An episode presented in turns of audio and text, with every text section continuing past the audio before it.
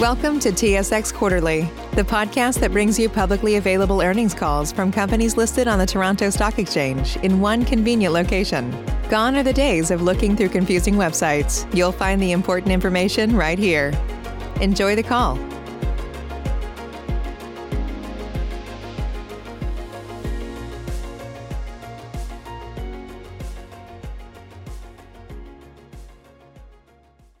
Ladies and gentlemen, thank you for standing by. My name is Lisa, and I will be your conference operator today. Welcome to the Fortis Q one twenty twenty conference call and webcast. During the call, all participants will be in a listen-only mode. There will be a question-and-answer session following the presentation. At that time, those with questions should press star followed by one on their telephone. If at any time during the conference you need to reach an operator, please press star zero. At this time, I would like to turn the conference over to Stephanie Amaimo. Please go ahead, Miz Amaimo. Thanks, Lisa, and good morning, everyone. And welcome to Fortis' first quarter twenty twenty results conference call. I'm joined by Barry Perry, President and C E O, and Jocelyn Perry, Executive Vice President and C F O, other members of the senior management team, as well as C E Os from certain subsidiaries. Before we begin today's call, I want to remind you that the discussion will include forward-looking information, which is subject to the cautionary statement contained in the supporting slideshow. Actual results can differ materially from the forecast projections included in the forward-looking information presented today. All non-GAAP financial measures referenced in our prepared remarks are reconciled to the related U S GAAP financial measures in our first quarter twenty twenty M D and A. Also, unless otherwise specified, all financial information references in Canadian dollars. With that, I will turn the call over to Barry. Thank you, Stephanie, and good morning, everyone. To begin today's call, I want to take a moment to express our heartfelt thanks to our nine thousand employees, three million plus customers, and our local communities, all of whom have been impacted by COVID nineteen. We are especially grateful for our local heroes on the front lines in our hospitals and our essential employees working to provide the energy that enables our economy. Also, we are thankful for our customers who depend on us to provide these services. Thank you. Like many companies, we've responded to the call to act. Half of our total employees remain in the field and continue to operate and maintain our critical infrastructure. They have been doing an amazing job. The remainder of our essential employees have been working from home since mid-March. Across North America, our utilities have suspended disconnections and waived late fees to help alleviate the impacts of COVID nineteen for our customers that need it most. At the community level, our utilities have supported local charities by donating four million dollars to food banks, mental health agencies, and other community-based organizations in their local service territories. Our businesses are performing well with essential employees maintaining and operating our systems. With respect to our su- supply chain, our businesses have had access to the necessary supplies to operate effectively. We will continue to monitor our supply chain for the duration of the pandemic. And in some of our harder hit regions like Michigan and New York, we've sequestered control room operators to ensure we can continue to operate our networks well. During this time, we've adhered to strict health and safety guidelines, including ensuring social distancing is in effect in, our, in the workplace. For example, our work crews have only one person per truck, with other employees following to job sites in separate vehicles. Crews are also maintaining good hygiene practices to protect themselves and customers. At the onset of the pandemic, we implemented our emergency response plans, hosting regular calls with the C E Os of our ten utilities. Our leaders have tremendous operational experience and have risen to the occasion, sharing best practices on an array of topics ranging from employee safety to customer solutions in real time. The fundamentals of our business haven't changed with the pandemic. Our decentralized model, where local teams have the authority to manage their businesses, coupled with our irreplaceable energy delivery assets, positions us well to provide customers safe and reliable service. Plus, our geographic and regulatory diversity is a major advantage at this time. From a shareholder perspective, eighty-two percent of our annual revenues are protected by regulatory mechanisms or are from residential sales, which are expected to increase during the pandemic. This helps to shield the majority of our utilities from changes in sales associated with the economic slowdown, which has resulted in lower commercial and industrial sales. Our conservative approach to running the business ensured we were in a strong liquidity position at the start of the pandemic. At the end of April, we had approximately five billion dollars of liquidity, leaving Fortis' position near the top of our sector. COVID nineteen has caused the U S dollar to strengthen markedly, and with approximately sixty-five percent of our earnings coming from the United States, this could provide a potential tailwind to Fortis. Lastly, given the regulatory constructs in most of our utilities, we have limited pension expansion exposure. Now turning to slide seven. This slide provides a breakdown of our annual revenues. Approximately sixty-three percent of our revenues are protected by regulatory mechanisms from changes in sales, which is very positive. The remaining thirty-seven percent of total annual revenues are exposed to changes in sales. This primarily relates to U N S in Arizona and our other electric segment. When you break down the thirty, thirty-seven percent, nineteen percent relates to residential sales and eighteen percent to commercial and industrial sales. In other words, eighty-two percent of our revenues are either protected by regulatory mechanisms or from residential sales, which I mentioned are generally seeing an increase. While we don't know how long the pandemic will last, we've included a sensitivity table on the slide, which translates every one percent change in sales, broken out by jurisdiction and revenue class, into an annual E P S impact. Moving to slide eight, here we've included an overview of the local economic impacts the pandemic has had in our jurisdictions today. Generally speaking, most regions are seeing an uptick in residential sales as individuals spend more time in their homes, and a decline in commercial and industrial sales as businesses scale back or close. Some of our service territories have been struck harder than others. In Southeast Michigan, for instance, where I T C's headquarters is located, the community has seen a high number of COVID nineteen cases. This has resulted in a decline in peak load of up to about twenty-five percent at times, mainly driven by manufacturing and auto suppliers being closed during this time.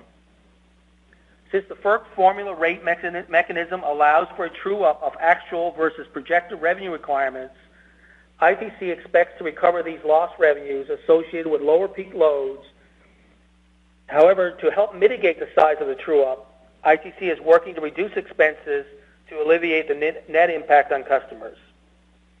In contrast, as noted on the previous slide, our utility in Arizona doesn't have a regulatory mechanism to protect it from changes in sales. Fortunately, the Tucson area has seen fewer COVID nineteen cases compared to Michigan. In Arizona, the authorities established a broader definition of essential services, which has somewhat muted the economic impact compared to other states. U N S has seen an approximate ten percent decline in commercial and industrial sales, partially offset by a seven percent increase in residential sales, albeit primarily due to weather. Combined, this yields an approximate four percent decline. Overall, our utilities that are exposed to changes in sales have seen an approximately three percent decline one month into the pandemic, and that's for the period between mid-March and mid-April. Moving on to slide nine, our twenty twenty capital plan is on track. Through the first quarter, we invested one point two billion dollars in our energy systems, or twenty-eight percent of our annual plan. We are confident in our twenty twenty plan. However, if the pandemic evolves differently than what authorities expect, some of, some of the capital may shift to subsequent years. Turning to slide ten, the five-year capital plan of eighteen point eight billion dollars remains intact through twenty twenty-four. As you will recall, the capital plan is focused on our regulated businesses and consists of a diverse mix of highly executable, low-risk projects needed to maintain and upgrade our existing infrastructure. In twenty nineteen, mid-year rate base was twenty-eight billion dollars and is projected to grow to thirty-four point five billion dollars by twenty twenty-two and thirty-eight point four billion dollars by twenty twenty-four. This yields three-year and five-year compound annual growth rates of approximately seven percent, which is consistent with our prior rate base growth guidance. Moving forward, we continue to be focused on employee safety and customer reliability. With our long-term strategy intact, we are progressing our sustainability objectives, including clean energy initiatives. We also continue to focus on cybersecurity and innovation and are pursuing growth opportunities beyond the base plan. Overall, our growth platform is resilient, and we are confident that our long-term strategy will create shareholder value. With that confidence in our long-term strategy, coupled with our long-standing track record of increasing dividends for forty-six consecutive years, we remain committed to our six percent average annual dividend growth guidance through twenty twenty-four. It's worth noting that about one-third of our shareholder base is comprised of retail investors who rely on our dividends as a source of income. Our goal is to maintain a stable dividend for these investors and other shareholders throughout this crisis. Turning now to the first quarter highlights. Our safety and reliability performance was very strong as we invested one point two billion dollars of capital expenditures in the quarter. This supported adjusted earnings per common share of sixty-eight cents for the quarter. On the regulatory front, in late March, FERC issued a notice of proposed rulemaking on transmission incentives, demonstrating their commitment to incentivizing the construction of transmission infrastructure. Jocelyn will speak to this in more detail shortly. And recently, both S and P and D B R S Morningstar have affirmed our strong investment-grade credit ratings. We are pleased with these developments. Now I'll turn the call over to Jocelyn for an update on the first quarter results, as well as additional information on our COVID nineteen financial impact outlook. Thank you, Barry, and good morning, everyone. Reported net earnings for the quarter of twenty twenty were three hundred twelve million dollars or sixty-seven cents per common share, compared to net earnings of three hundred eleven million dollars or seventy-two cents per common share for the first quarter of two thousand nineteen. On an adjusted basis, earnings per common share were sixty-eight cents for the quarter, or six cents lower compared to the previous year. Our regulated utilities performed well during the quarter with strong rate-based growth. As expected, E P S was tempered by a higher weighted average share count related to the equity issuance completed in late two thousand nineteen. And during the quarter, E P S decreased as a result of lower earnings at U N S Energy, and I'll get into the details of U N S on the next slide. On slide sixteen shows the details of the E P S drivers by each reporting segment, and as you can see, our regulated utilities contributed a six cents increase in E P S. For our Western Canadian utilities, as well as Central Hudson, rate-based growth was the main driver of the increase in E P S. The increase at I T C was driven by rate-based growth, as well as lower development, business development expenses, and earnings at I T C were also tempered by a lower R O E associated with the FERC order issued in November two thousand nineteen. Our non-regulated energy infrastructure segment contributed a one cent E P S increase driven by higher realized margins at the Aiken Creek natural gas storage facility. And at our corporate and other segment, the one cent negative E P S impact was mainly due to net unrealized losses on foreign exchange contracts, partially offset by lower finance charges and operating costs. As noted on the previous slide, lower earnings at U N S decreased E P S by six cents for the quarter. Earnings at U N S reflect higher costs associated with rate-based growth not yet included in rates due to the historical test year. T E P has requested rates, rates that recognize approximately seven hundred million dollars U S of additional rate-based investments, and this rate case remains outstanding. Earnings were also lower at U N S due to a reduction in the market value of certain assets that are held in a trust to support retirement benefits. This impact was about three cents and was a result of the financial market volatility experienced in March associated with COVID nineteen. The remaining decrease was due to lower retail sales in Q one twenty twenty, driven by reduced heating load compared to the first quarter of two thousand nineteen. And lastly, a higher number of shares contributed to a six cent E P S decrease for the quarter. Now turning to updates on our regulatory proceedings. At I T C, we await a decision on rehearing regarding the MISO-based R O E order issued in November two thousand nineteen. As you will recall, FERC issued an order in January granting the rehearing for further consideration effectively extending FERC's review, and there is no stipulated period for FERC to act on this. With regard to the two notices of inquiry issued in March two thousand nineteen, FERC issued a notice of proposed rulemaking, or NOPER, in March twenty twenty on the transmission incentives inquiry. In the NOPER, the Commission proposed cumulative R O E incentives of up to two hundred fifty basis points for transmission investments that meet certain criteria. It is proposed that these incentives would not be capped by the upper end of the base R O E zone of reasonableness. Notably, the Commission proposed a one hundred basis point R O E incentive adder for participation in a regional transmission organization, or R T O, compared to the fifty basis point R T O adder that I T C has today. Partially tempering this was a proposal to eliminate the Transco R O E incentive adder, in which I T C's MISO utilities currently earn twenty-five basis points. So this means if the proposals in the rulemaking are approved in a final rule, I T C's all-in eligible adders in MISO could move from seventy-five basis points to one hundred basis points before considering other project-specific incentives. Next steps include I T C and other stakeholders providing comments to FERC by the first of July. As I mentioned, in Arizona, the T E P rate case remains outstanding. Initially, T E P requested new rates become effective May first. Unfortunately, due to COVID nineteen, the Arizona Corporation Commission has extended the procedural schedule, and a decision is now expected in late twenty twenty. As I mentioned, the current rates are not reflective of the investments made in Arizona, and as a result, this delay can be expected to temper earnings in twenty twenty. Over the past few years, the impact of delayed rates has been reduced by higher sales associated with warmer than expected weather and a strong economy in Tucson. As you can appreciate, it's difficult to predict the impact weather will have on earnings in twenty twenty, but I will note it's pretty hot there today. I understand the temperatures are around one hundred five degrees Fahrenheit, so it's pretty warm there. Beginning in today's A C C open meeting, the Commission is expected to consider various issues related to COVID nineteen, including the financial impacts on customers and utilities and potential deferral and recovery of pandemic-related costs. We cannot predict the timing or outcome, but view this as a positive development.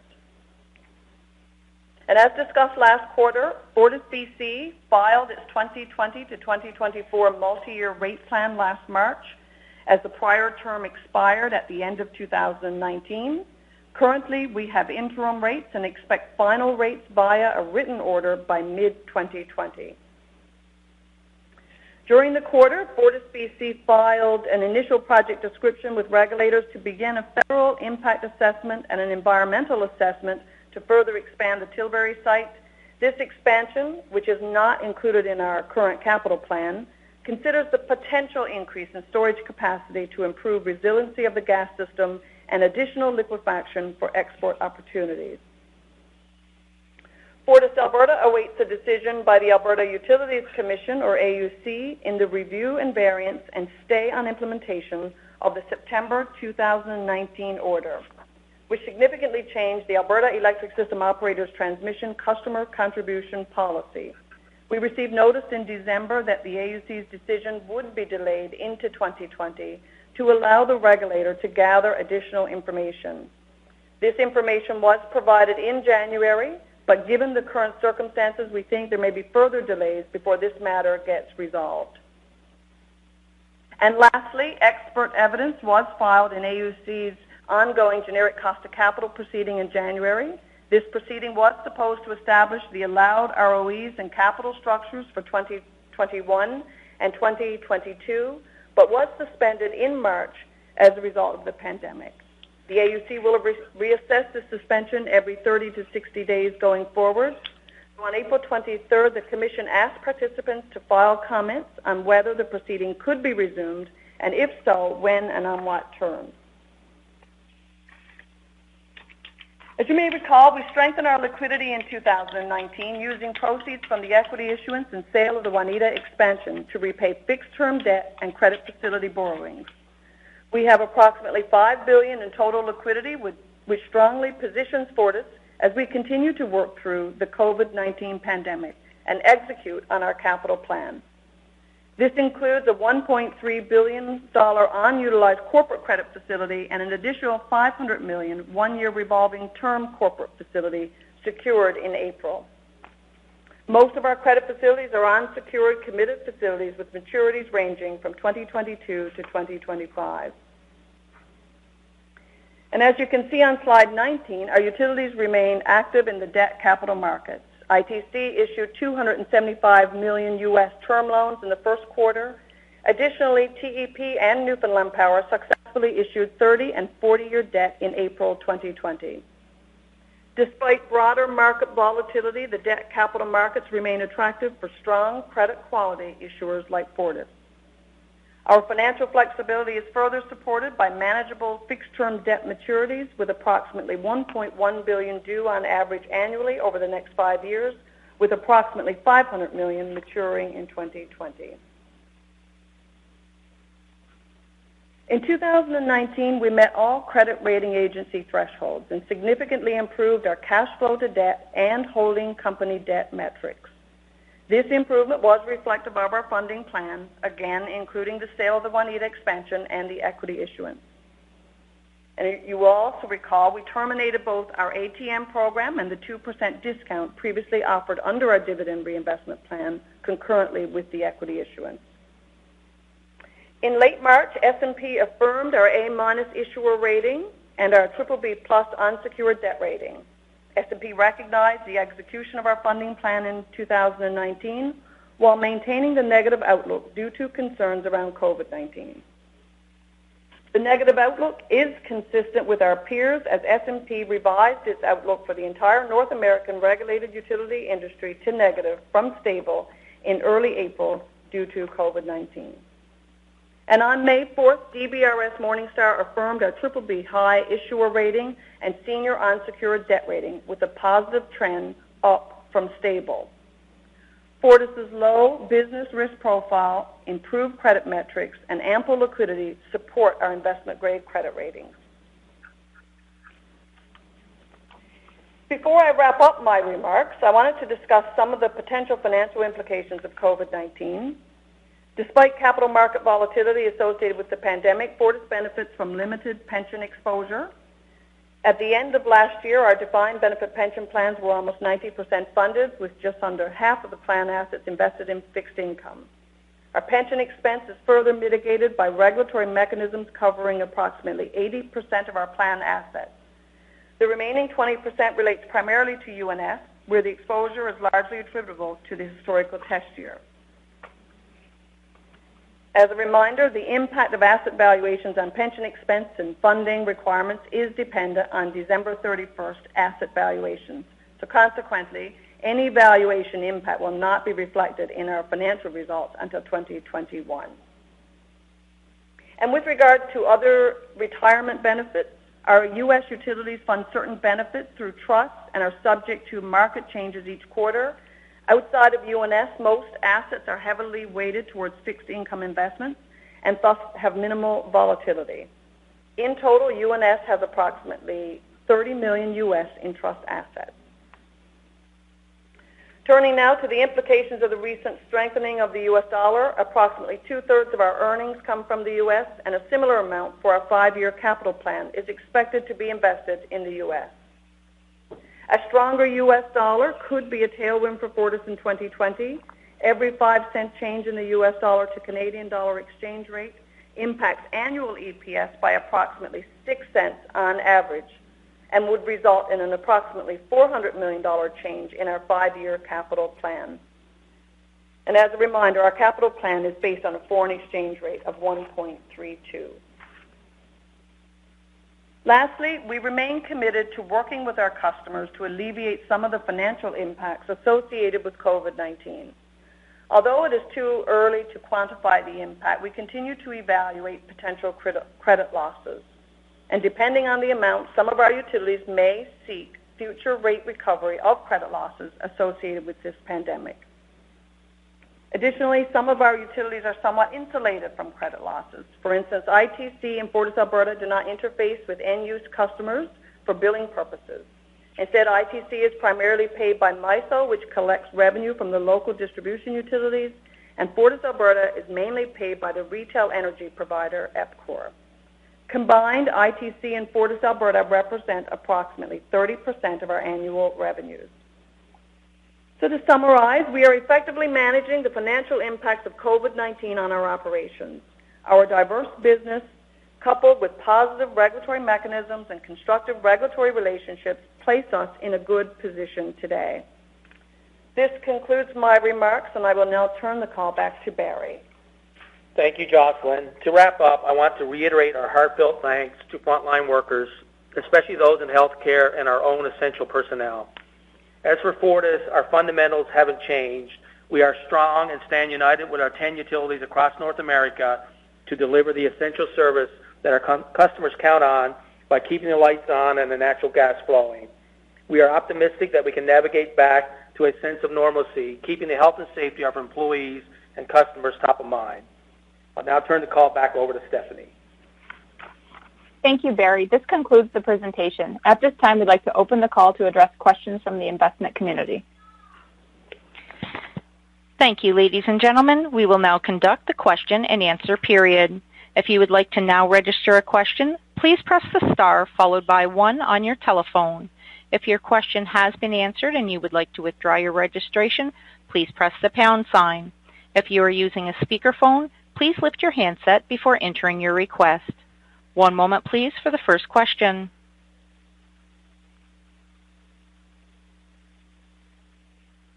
And our first question today comes from the line of Robert Kwan from R B C Capital Markets. Your line is open. Good morning.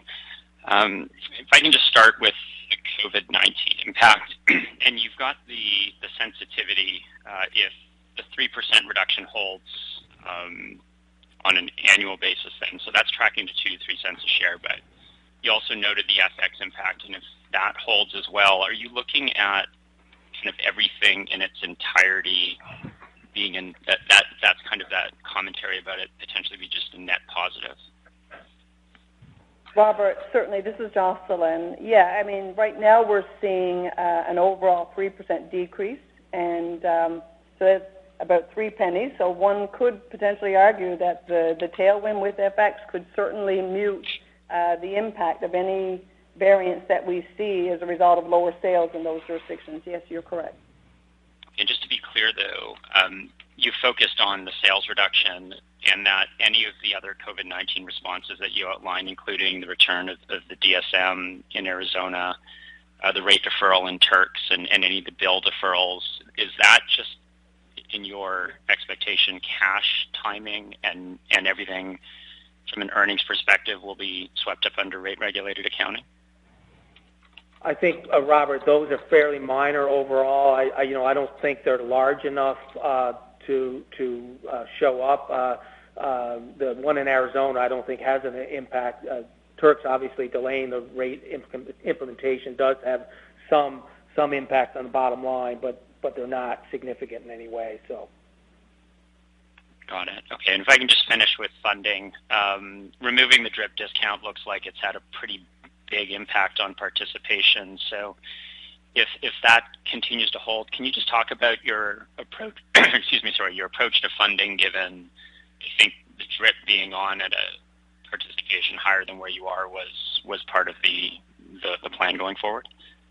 So Robert, I'm going to jump in because I, you know, obviously based on our uh, actions last year to exit the Juanita plant, you know, for a billion dollars and then a billion two of equity done in December, it's almost like we predicted the pandemic was coming. You know, we really got out ahead of this thing and created a strong position. But if you think back to when we did the equity, you know, we talked about pre-funding our capital plan.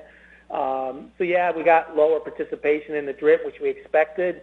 But, you know, we have really no need to go do equity for some time here. And uh, we created a lot of room for the company. Now, if we get some more growth, which uh, – is very possible as we as we look at some of the initiatives we have on the go in the company, then, yeah, we'll probably be looking at some more equity. But uh, but where we are now, it's nothing that I'd be worried about t- anytime soon. just to be clear, um, absent of new growth, the, this low of a participation rate was what has already been factored into the existing capital plan that doesn't require material new equity going forward? Yeah, we we've had, we we did assume lower DRIP participation. It is a little lower than what we anticipated, but it's just been one quarter, right? So I think we need to go to two two or three quarters, uh, Robert, to really see what the actual DRIP participation is. You know what what we're leveling off at. Uh, what we're finding is the banks are doing synthetic DRIPs. You know that, that there is there's a lot of shareholders are actually participating in DRIPs. They're just not the Fortis DRIP, right? So the banks are doing their own back office DRIPs and buying shares in the open market, which I think a lot of us weren't really aware of. So so once the discount went away, this is what's occurring. So we're looking at that and, you know, seeing if there's anything we can do about that. Got it. Great. Thank you very much. And our next question comes from the line of Ben Pham from B M O. Your line is open. Okay, uh, thanks. Good morning. Uh, thanks a lot for all the detail on, on COVID nineteen. I was wondering, as you've gone through this this work from home and and remote and, and whatnot, is, is there any sort of potential permanent cost savings coming out of this that has popped up? You know, travel, and you have a dozen different board meetings and, and companies you're looking at. Is anything there that uh, you think could be sustainable? And I know you mentioned cost reductions at I T C. I wasn't sure that that was a reference to, to that. Yeah, uh, Ben, listen, great question. And I, I would say, first of all, off the top, the transition to work from home has gone remarkably well. You know, uh, if you had asked me, you know, uh, three months ago, could we put five thousand people uh, uh, at home working and have a very effective system and communication system and all that stuff, I would have said, geez, you know, that's going to be a big challenge. But our I T team especially stepped up, and it's working so well. And we actually are communicating. Uh, we're communicating better, I think, at this point in terms of the senior team especially and, and how we're monitoring each other's businesses and, and really learning from each other. That, so that's all going well. I would say it's a little early to say, you know, what the savings are associated with this uh, and whether it some of it becomes permanent. You know, we're learning. Uh, we're just, I would think in the last couple of weeks here, we're sort of starting to feel a little more comfortable about how the current system is working, but definitely we'll be looking at opportunities to uh, to really see if there's stuff here that we can keep once we get through the crisis. And, you know, clearly travel is down, all that kind of stuff. You know, that's that's that's evident at this point in time, but uh, maybe there are bigger things around some proportion of our workforce may be able to stay working from home, you know, and uh, that could le- lessen the need for office space, uh, that kind of thing. So so we're going to be looking at that, but uh, at this point, a little early to say uh, how much it is and what the real benefit could be. All right, great. And maybe on the U N S, the, the hearing scheduled in the summer, uh, do you do you know, are they comfortable with a virtual hearing and submissions, or is this a situation where this could keep getting punted down uh, into the future? Uh, David Hutchins, did you get that question? Yeah, I, I, I got that question. Uh, thanks, Ben. Um, yeah, they have got uh, extremely comfortable with virtual open meetings, um, and uh, and I'm sure we'll be able to do a, a virtual um, hearing for this this particular circumstance. It's not a very complicated one. It's a single issue. Um, there's not a whole bunch of Uh, of, uh, of uh, interveners for this particular issue. So uh, I think this will e- easily be done in the June timeframe virtually. Okay, great. And, and maybe one, one last uh, question on Belize. Uh, you mentioned Belize in your commentary. It was, looks, there's probably a couple pennies hit last year. Is that is that because uh, conditions have improved, or is it because year over year it's, it's still uh, challenging? The, the the water situation in Belize is definitely still challenging. Uh, we've been actually holding back a little bit of water as we as we go into the into the dry season to make sure we have some some um, amount of water to provide energy to the to the country. And um, so we're actually above the rule curve right now, but we're holding back on generation at the at the request of the uh, utility there. Um, so I think I'm, you know, Ben, really, you know, we got to wait now till August, September, October for the for the uh, rainy season to start again. And uh, I remind everyone, it only takes one big tropical storm to fill that, that reservoir in Belize. So, uh, you know, we're all dancing uh, for rain at this point. But um, you know, right now we are still struggling through a very severe drought there. We did pick up a little bit of earnings from our interest in Belize electricity. We, you know. A lot of folks maybe have forgotten this, but we do earn own one third of the of the utility there, um, and we did pick up, I think, uh, a little bit from that in the quarter. Okay, that's great. Thank you. And our next question comes from the line of Rob Hope from Scotiabank. Your line is open. Yes. Uh, morning, everyone. Um, Two questions. First one's just, uh, can you add a little bit more color on the, uh, you know, the three cent hit at U N S? You know, what type of assets are included in that trust? Just given that the three cents looks relatively large versus, I believe Jocelyn said that, uh, um, you know, the trust had thirty million dollars of assets there, and I guess subsequently, you know, could we see a, a, uh, a reverse of the, uh, a partial reverse of the charge into Q two? Yes, Rob. Uh, yeah, they do have about thirty million dollars. It's, it's invested sixty forty, I'm going to say, between equity and fixed incomes. It did take um, it did take a bit of a hit uh, this quarter, um, but we also had a slight gain in the first quarter of the previous year. So uh, two pennies actually, um, I guess, happened in this quarter, but it was coupled with the positive uh, gain in the first quarter of last year. We don't typically see big movements. It never ever reaches a penny for Fortis, um, you know, but where the market took a bit of a, a drop at the end of March there, uh, clearly it added up to the three pennies for Fortis. Yeah, you know, this, this market volatility, uh, Rob, was uh, is interesting. You know, you think about what happened in the last couple of weeks of the quarter on, on the stock markets and on, on foreign exchange for Canada, like, you know, we were, well, even on foreign exchange, we were like uh, averaging for the quarter like a dollar thirty-four, but the dollar ended up at the end of the quarter at like a buck forty or something like that. So, so we had to mark to market our, you know, our contracts at the end of the quarter, but only earned during the quarter at one thirty-four. So it was a mismatch. So this sort of acute movement in the markets near the end of the quarter introduced a little bit of volatility for us. Uh, you know, the markets have bounced back, so. So I know David's team, they recovered a bit of of that uh, of that sort of trust uh, account already, and uh, you know, if markets continue to improve, that we'll, we'll we'll get that back. So it's really, I'd say, not sort of like part of the normal business. It it's definitely something we have to do to fund retirement benefits, but but you know, this market, acute market volatility has caused us some some issues with those those accounts. All right, that's helpful.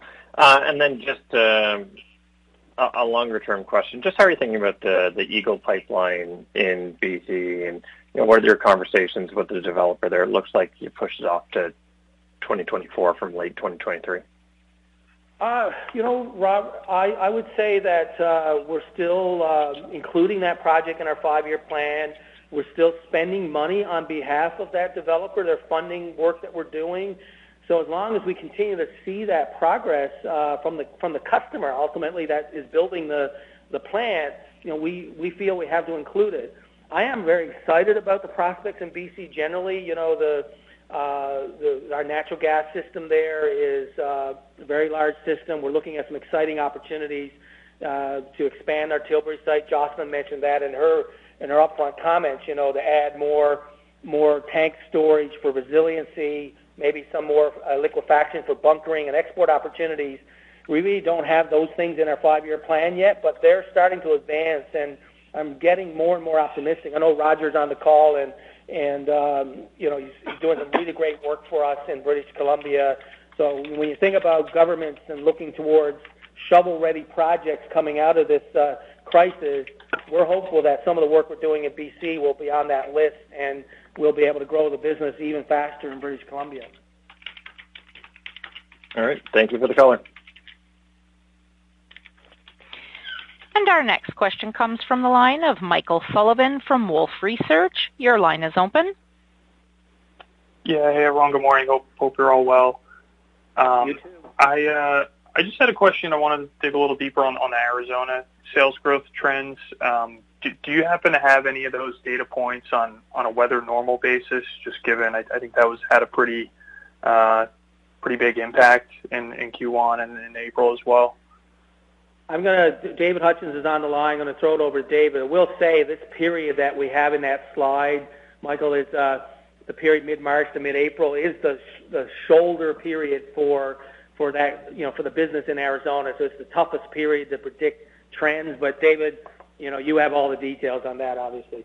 Yeah, I'd, I'd just add, uh, Barry, that on a weather-normalized basis, um, residential is flat to slightly up, and, and remember also that weather normalization is uh, quite a bit more of a of an art than science, and there's a lot of things moving around, particularly as we as we see uh, commercial businesses change how they're uh, they're taking energy, as well as the residential load shape, et cetera. So our models aren't really as as great as we'd like them because we've never seen a load shape really quite like this.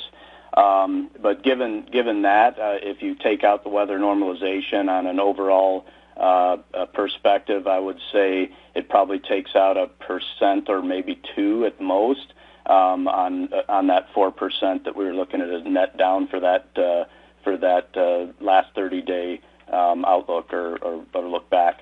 So the other thing to keep in mind too, though, is that these are shoulder months and we don't see a ton of of weather typically in the March-April time period.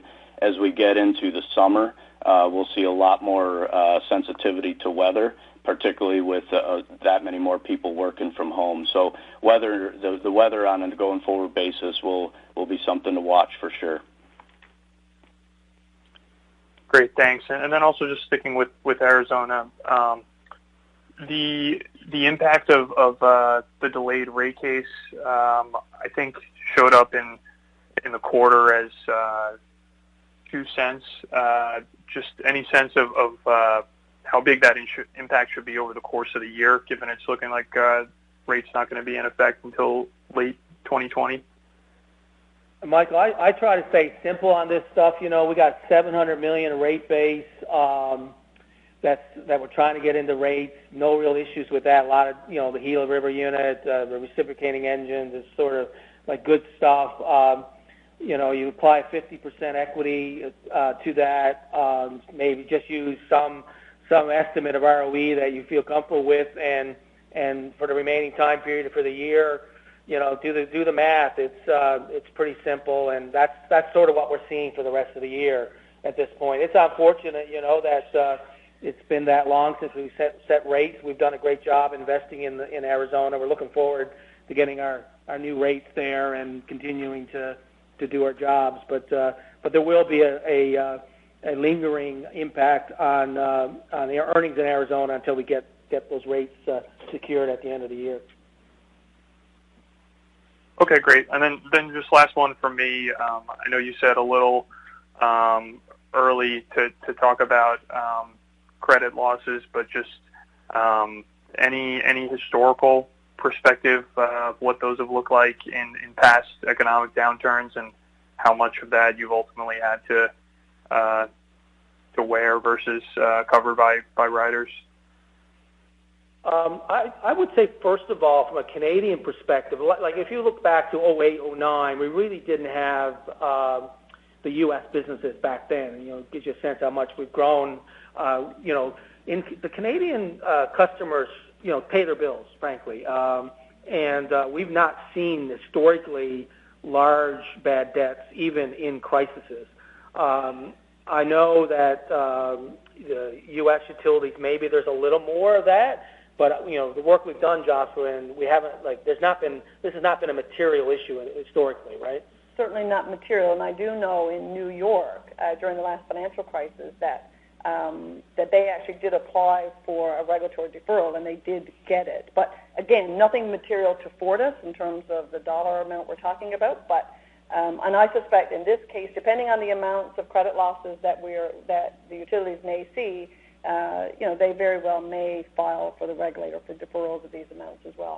But nothing material that we expect. But, Michael, you're, you're, we're, we're on alert for it. We are monitoring it, but it's a little early uh, also to say that there's any trend or anything at this point. Awesome. Thanks again. Take care. Your next question comes from Julian Dumoulin-Smith from Bank of America. Your line is open. Good morning, everyone. This is actually Ryan Greenwald on for Julian. Good morning, Ryan. Good morning. Appreciate all the new disclosures and sensitivity. So was hoping you guys could kind of give us some color. I know uh, the data that you guys provided there, as you alluded to, is the shoulder months, but can you kind of talk about your internal assumptions for load on a weather-normalized basis into the summer, specifically in Arizona? Uh, Ryan, it's pretty tough. You know, I, I know the industry, I think what we're hearing is about a four percent net load, you know, between, you know, commercial being down, say, ten and and uh, residential being up six, seven, that, that kind of thing.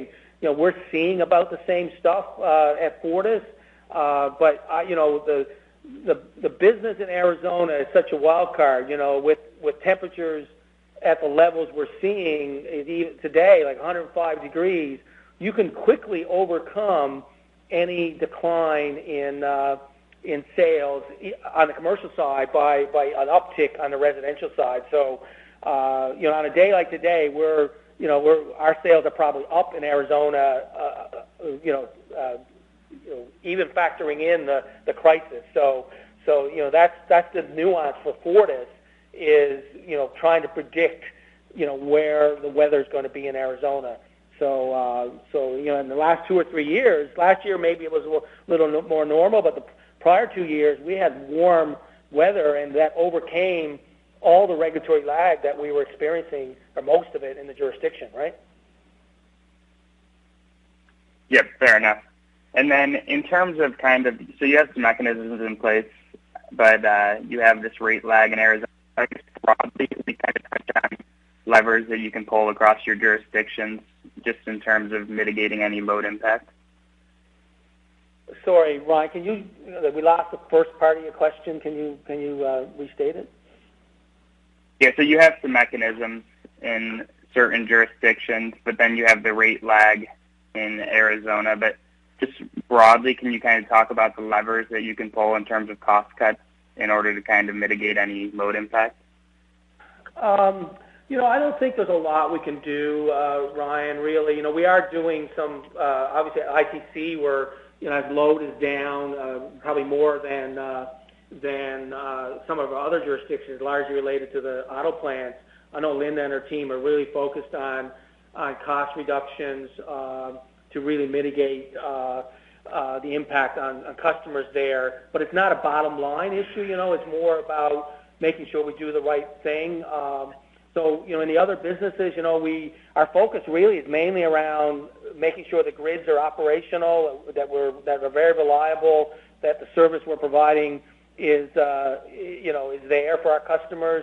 You know, we've always done a great job of monitoring our, our our operating costs, you know, as we come in for frequent rate cases, especially in our Canadian jurisdictions.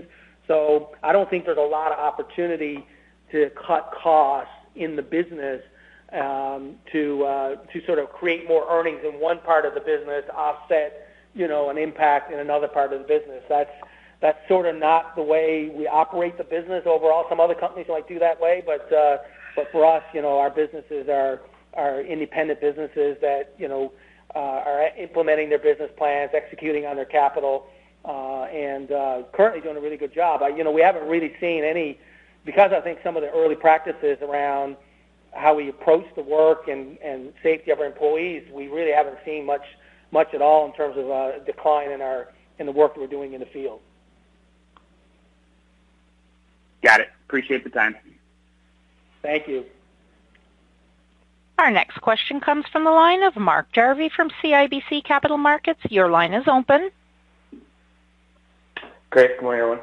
Um, maybe just following up on that question where you said you, you couldn't necessarily do a lot on the OpEx. What about, given there's a slight push out in the, in the T E P rate case about um, managing CapEx, uh, just as the regulatory lag here gets extended a bit more? Uh, no, I don't think we're going to do that. You know, we, the CapEx we're putting in the ground in T E P is required. You know, the fact is, is we have an historical test year there. The crisis happened. It's, um, Uh, you know, it's not unusual that the commission would have delayed in this certain circumstance, uh, you know, the, the, the process. That's, we're seeing that happen uh, across many jurisdictions.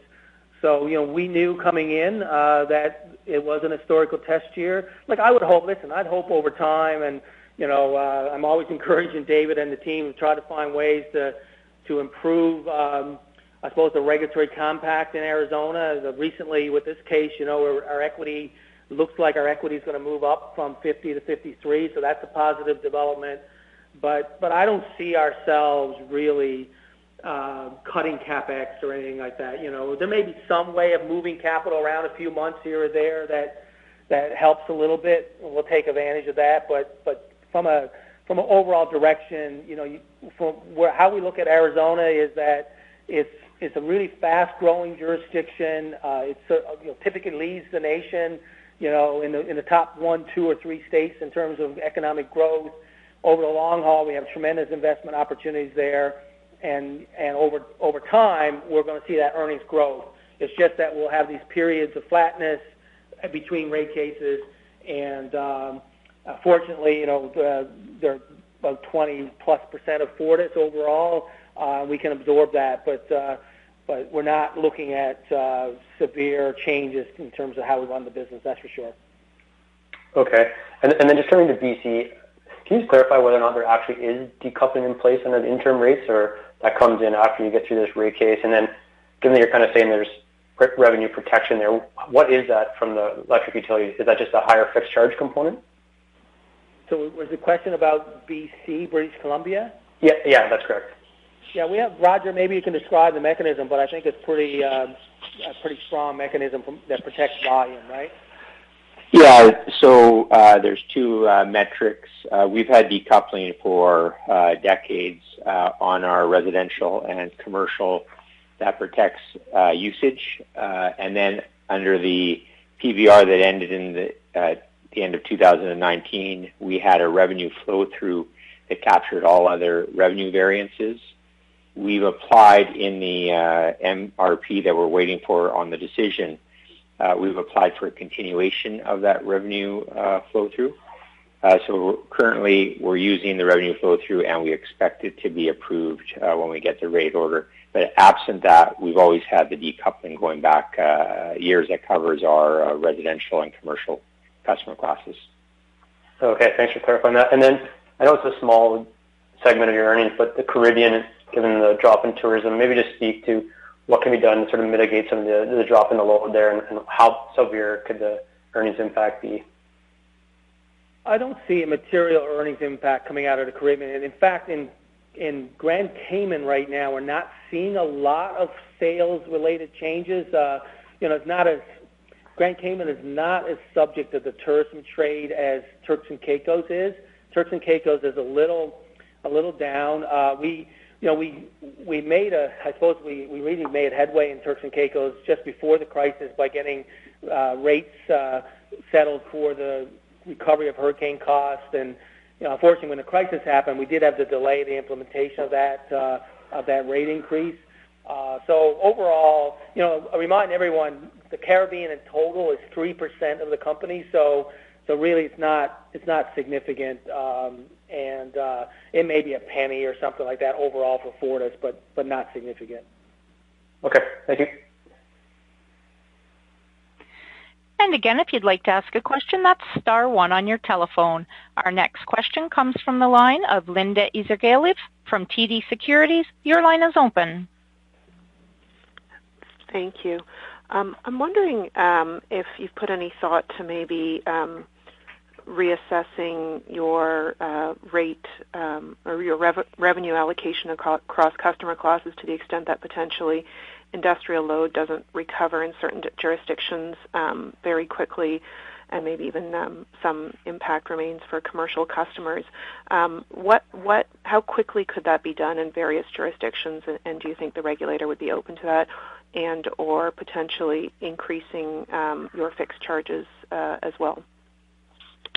Uh, good question, Linda. Um, hope you're well. Uh, you know, I think, first of all, in industrial class, we don't get a lot of margin from industrial uh, customers. They're usually that large volume you know, customer that got the lowest power rates, and we don't get a lot of volume, so a lot of a lot of margin, I should say. But if you extend your question to com- commercial customers, there's obviously more margin there. I think, you know, we'd have to see this um, this sort of pandemic last a little longer here to to start thinking about rate design, you know, and customer allocation, customer cost, you know, revenue requirement allocation, I guess, between customer classes. You know, I think we will probably learn something from this, um, you know, but I think it's a bit early to say we're going to be filing uh, new applications to try to try to allocate, uh, you know, our costs to different classes based on what we're seeing now uh, on the pandemic. So, but I, you know, interesting thought for sure. Okay, and I and I know it's early days, and you're focused on the safe operations um, for your customers and, and your employees.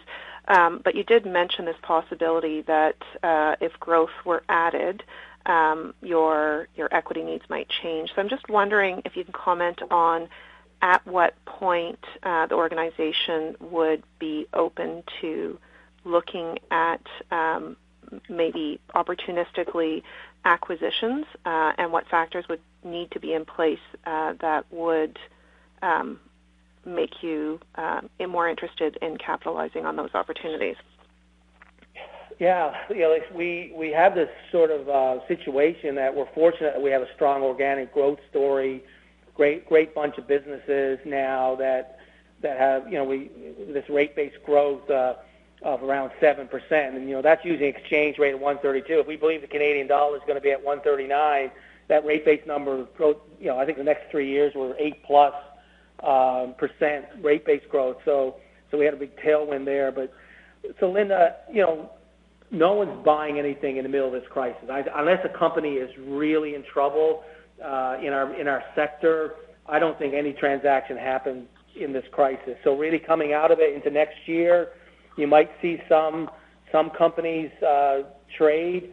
Um, I'm not anxious you know, to to get back at that. I really am. I think we got a we got a great um, a great company, uh, great portfolio of businesses that are growing well at this point in time. Acquisitions are risky. Um, I won't rule it out because we always got to look at the opportunities to create shareholder value. Uh, we've got a great business model at Fortis, and that's showing up here in this crisis. You know, in terms of our local management teams, can't imagine centrally managing a crisis like this across multiple jurisdictions in Canada and the U S Like, the fact we have this business model that we have is working out so well for Fortis. So I do know that we can we can add another company to that in the future. It's just not, not something we're focused on right now. Okay, thank you. And um, I, I realize your D R I P participation rate has, has gone down with elimination of the discount, but I'm just wondering um, what options you might have uh, to turn it off, and um, what factors would uh, have to evolve or change for you to um, consider turning that off entirely? Uh, you know, I think there's some some shareholders who like the fact that there's the D R I P, you know, so I'm not thinking we'll turn it off. Uh, I mentioned earlier on the call that the, the participation rate did decline a little more than what we were expecting, and what we're learning is the fact that, uh, you know, a lot, a lot of the uh, banks are are doing their own D R I Ps uh, now that there's no discount on ours. You know, they don't, I guess, they, you know, they can figure out how to do that without creating too much risk for themselves, and and offer these reinvestment programs.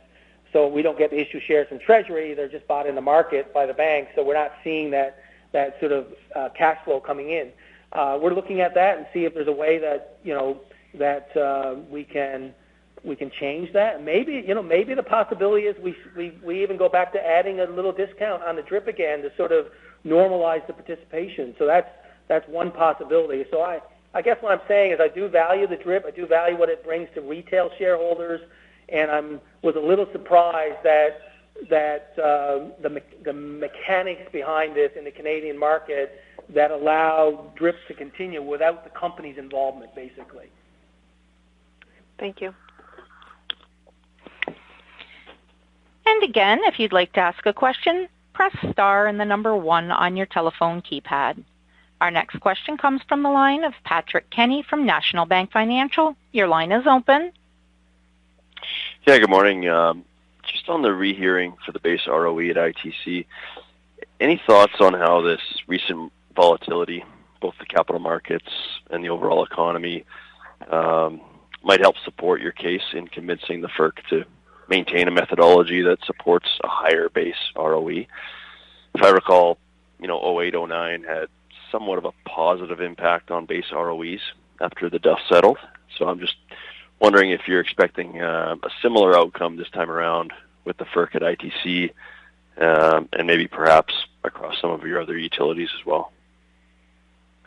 Uh, Patrick, that's a great question. I, I'd have to say, listen, we'll use all the tools available to us, and I know Linda's on the call and she can wade in here, but, you know, uh, the messaging is consistency at F E R C, and uh, the R O E needs to be enough to incent the building and transmission, and that R O E means it's got to be higher than state-level uh, uh, uh, R O Es, and, uh, you know, so, I, you know, I, I believe uh, F E R C understands that. We just got to figure out how to get to the other end of all these processes that uh, that that we have in place at this point in time.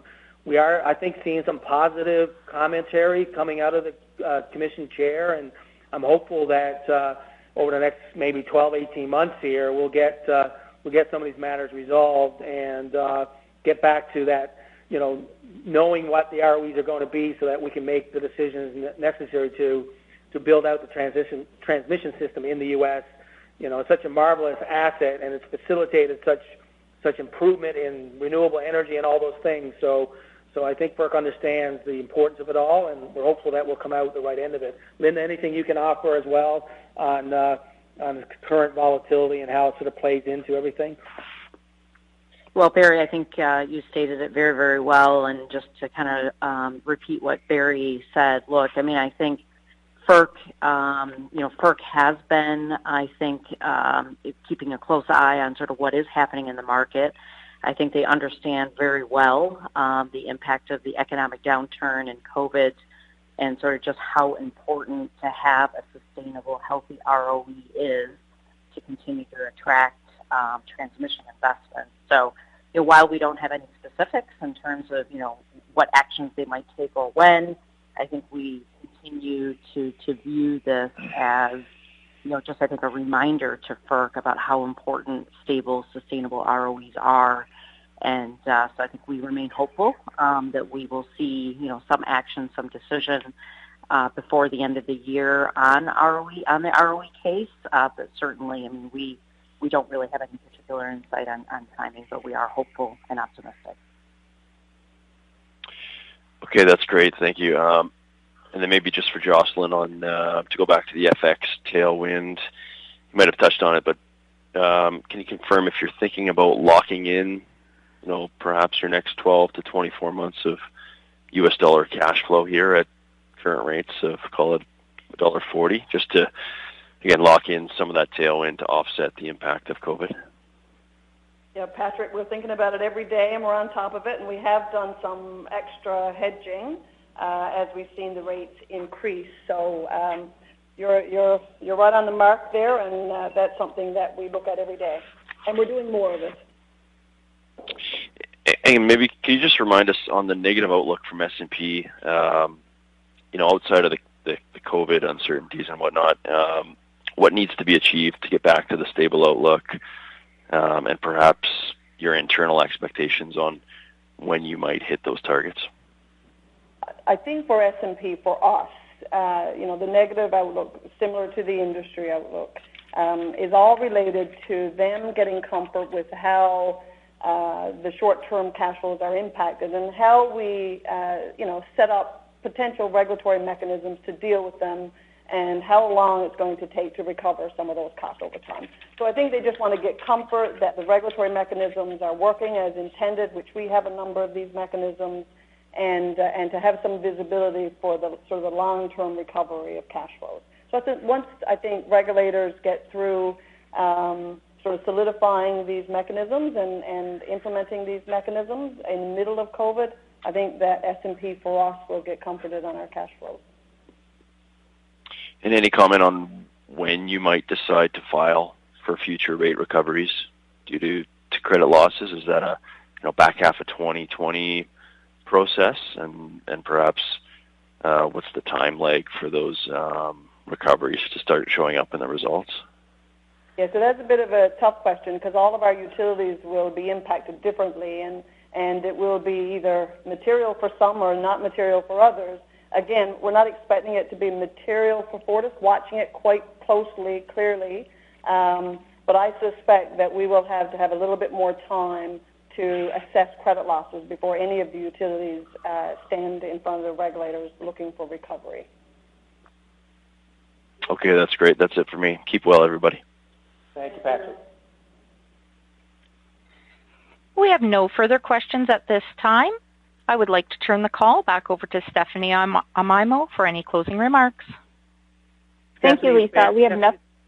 Stephanie is Barry. I just want to maybe add a closing comment um, before we go. I just want to say to everyone, you know, I'm so proud of uh, my team and uh, all the employees of Fortis and how we responded to this crisis. Um, we're doing our darndest to make sure we can deliver safe, reliable energy right now. And uh, I'm also proud of the industry generally. This industry has responded so well to this crisis, and obviously, knock on wood, that hopefully we can keep doing that. And also, I'll, I'll tip my hat to regulators. You know, regulators are working with us, with the customers, to try to make sure we come through this in a in a good spot where we're, we're taking care of our customers and also taking care of the utilities. And uh, I'm very, very optimistic that uh, that we'll come through this crisis in a, in a good in good shape and uh, get back to normal business once the, once we get to the other side of it. So thank you very much.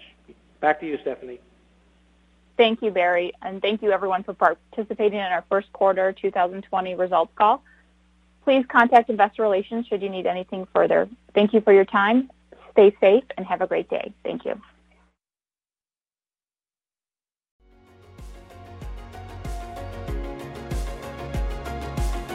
Thank you for listening to T S X Quarterly. If you enjoyed the cast, remember to leave a good rating. And remember, for any additional inquiries, please consult the company's investor relations section on their website. See you next time.